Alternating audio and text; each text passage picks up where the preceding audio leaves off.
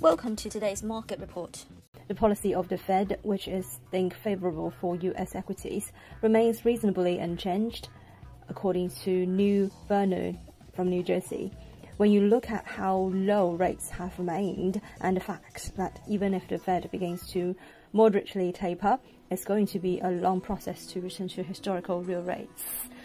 In a week filled with uh, central bank meetings, investors have been focused on the Fed to see when the central bank will start pulling back on its monetary stimulus put in place during the pandemic. The benchmark US 10 year notes last rose in price to uh, yield 1.3057% from 1.324% late on Tuesday. GBPUSD bears keep controls around 136.20 amid the initial Asian session on the Super Thursday after refreshing the uh, monthly low with 136.09 due to the Fed tapering before a few hours.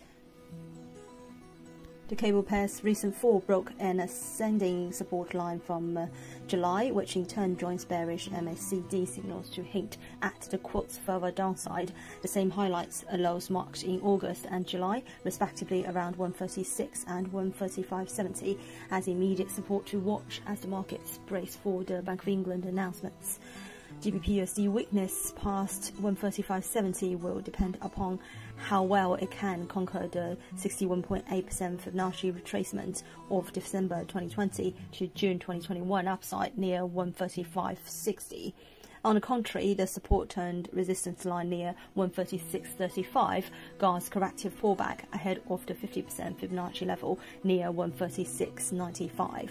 Even if the GBPUSD bourse manages to um, across the uh, 137 threshold, the 200-day EMA level of 137.30 will be the key to challenge the pair bias. Euro dollar plummeted below 117 on Fed's Chair Powell's conference.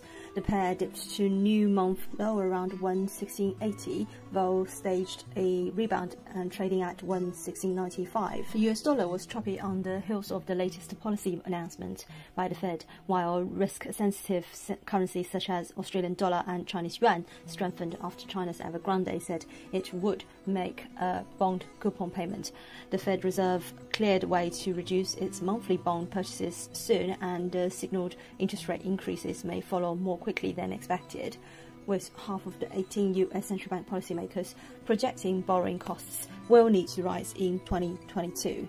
The dollar index was up 0.094%, alternating between gains and declines after the announcement. The Aussie dollar rose up to 0.7268 dollars. This is today's market news. Thanks for listening. We'll see you next time.